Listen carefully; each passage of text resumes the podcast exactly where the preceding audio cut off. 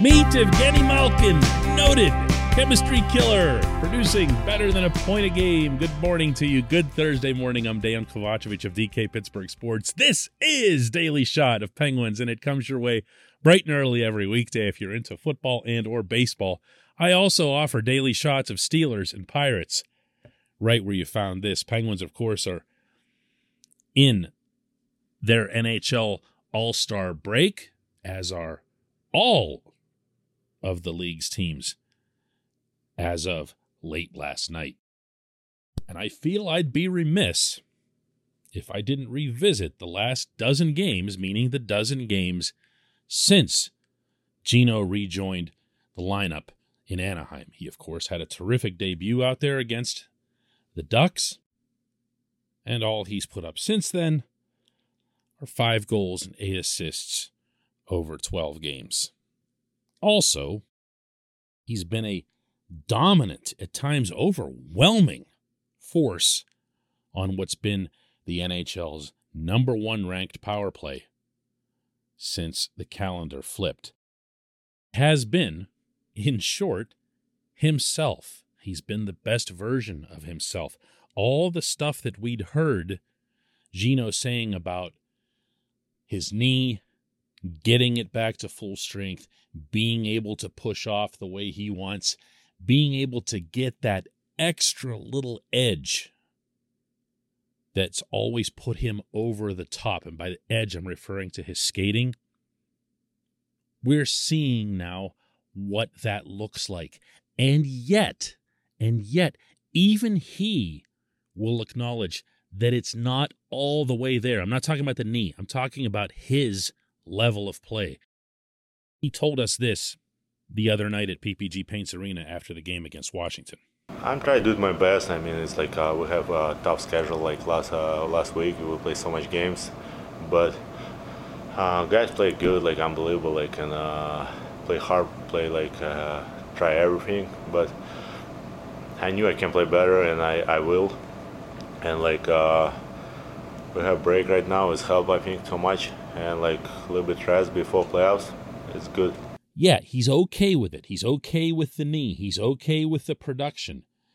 He's okay with, I guess, everything really, other than the team's results of the final four games before the break. Although he was one of many who acknowledged that that was a lot of hockey being played there in January by the team overall.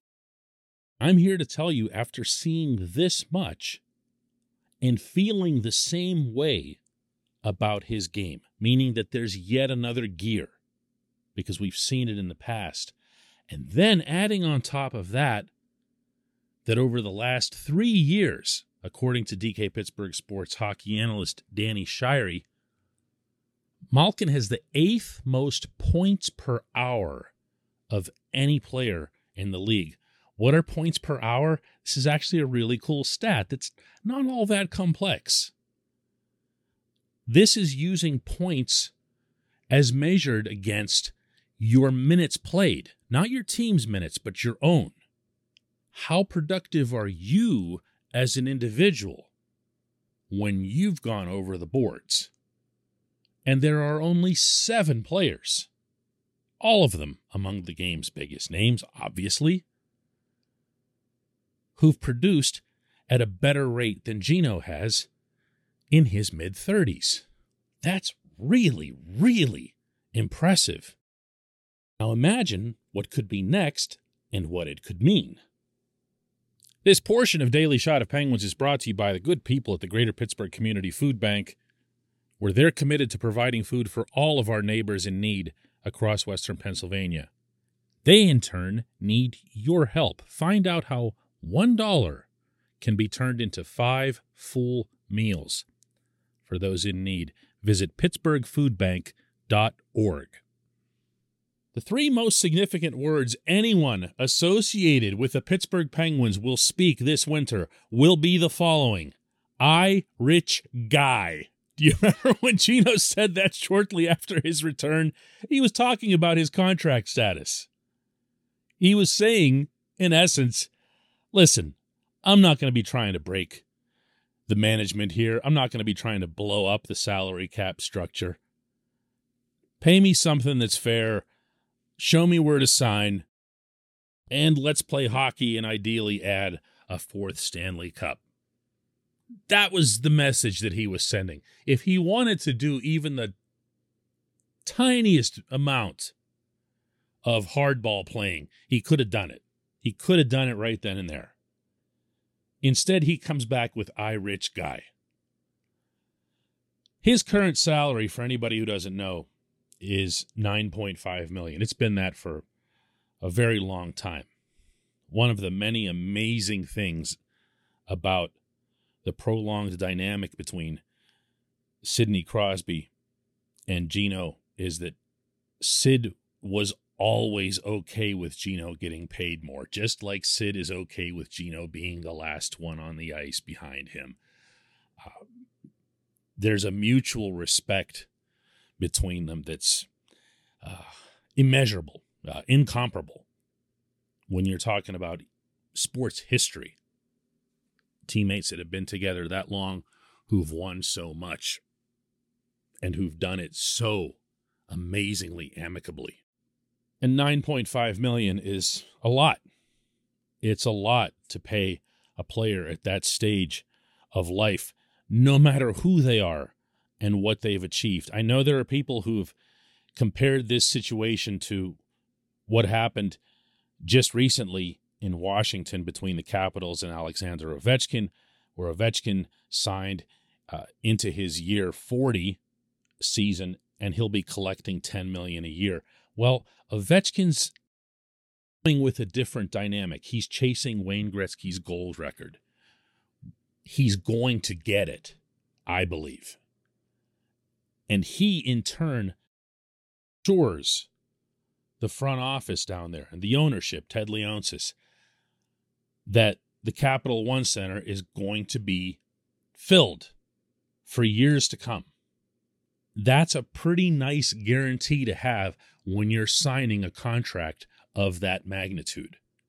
The Capitals are about to become, not this year, not next year, but probably the year after that, a little bit of a circus. You're going to start seeing things that look like, feel like a home run chase. This is hockey's greatest record. This is a record that most of us growing up believed would never be touched. For real especially when suffering through the dead puck era and seeing so many records set that were just so far out of reach, even for Mario Lemieux and others. But Ovechkin can and will get that, so he's worth a certain amount.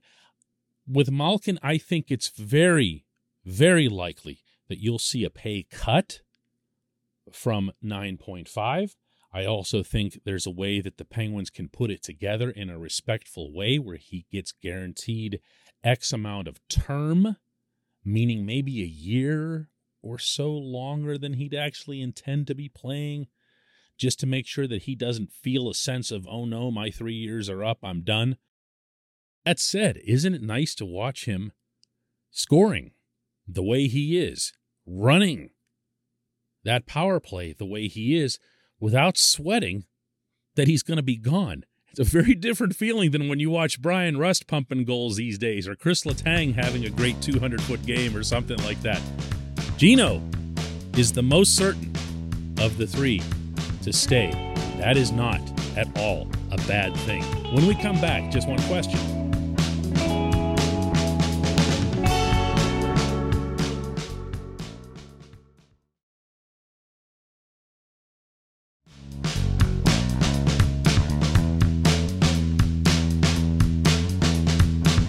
Welcome back. It's time for Just One Question that's brought to you always on this program by Fubo TV. The monthly cost of cable is over 200 bucks. Fubo TV is 65 bucks a month to watch all the same channels including AT&T Sportsnet Pittsburgh. And right now, Fubo TV is offering our listeners of this show a 7-day free trial and 15% off your first month. Just go to FuboTV.com slash DK. FuboTV.com slash DK. And today's J1Q comes from David Thomas, who asks Are you concerned at all about Tristan Jarry's play dropping slightly over the last week? I am 100% not concerned, David. For one thing, I don't think it was that bad. When you look, let's say, for example, at the Washington game, which is probably what's understandably most on your mind since that was the last game Tuesday night and the Capitals did score four goals.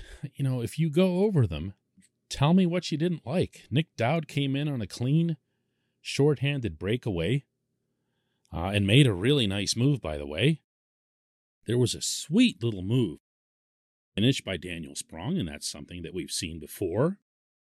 There we saw Orlov dump a rebound into an open net and then scored in a three on three when he was allowed by Sidney Crosby and to a lesser extent Mike Matheson to waltz right into the low slot. Uh, that's not something I'm thinking about the goaltending. If you want to get right down to just you've allowed X number of goals and therefore you are this, that can run in both directions. I've seen games where goaltenders looked completely discombobulated and only gave up one or two goals, and everyone says afterward, "Oh, they were really solid." No, they weren't. No, they weren't. They were all over creation. They were just lucky the other team couldn't shoot. No player at any position for the Pittsburgh Penguins has been more consistent to date than Jarry. I'll stand by that even if he has an entire week of giving up softies, but he didn't. He really didn't. Could he have turned in another save or two that would have made a difference? Sure, but along the way, you've also got to look at some of the saves that he did make that were above and beyond. So, no, I, I don't have any concerns about him. I do have concerns about the goaltending depth. Those are going to go on until I feel they'll go on until we see Louis Domingue get a fair chance. Uh, he had the one game out in San Jose, played out of his mind, exactly what you want to see from a backup goaltender. Then, of course, went down with the most unfortunate foot injury, uh, making a save on Brian Boyle at a morning skate, of all events. I'm not a believer in Casey DeSmith. I respect the fact that he went out over the weekend and showed well, got himself kind of back in the discussion. But to me, Domingue is the guy who's going to show whether or not Ron Hextall has to go out and make a move for an additional goaltender. But Jarry, you know, I'm all in on him. I'm sorry. I, I know that flies in the face uh, of a lot of statements that were made last summer, including by me, that you weren't going to know anything until you get to game one. But I'm seeing a different player this regular season versus last regular season. I'm seeing a different composure, a different makeup. Had a good discussion the other night with Andy Chiodo, the goaltending coach, uh, who, of course, wasn't here for last season, but has really respected the effort. That was the one thing that he underscored in our conversation the effort that he's seeing from Jarry on a day to day basis. He loves it, he believes in it. I'm with him. I'm with him. I appreciate the question. I appreciate everyone listening to Daily Shot of Penguins. We will do another one tomorrow.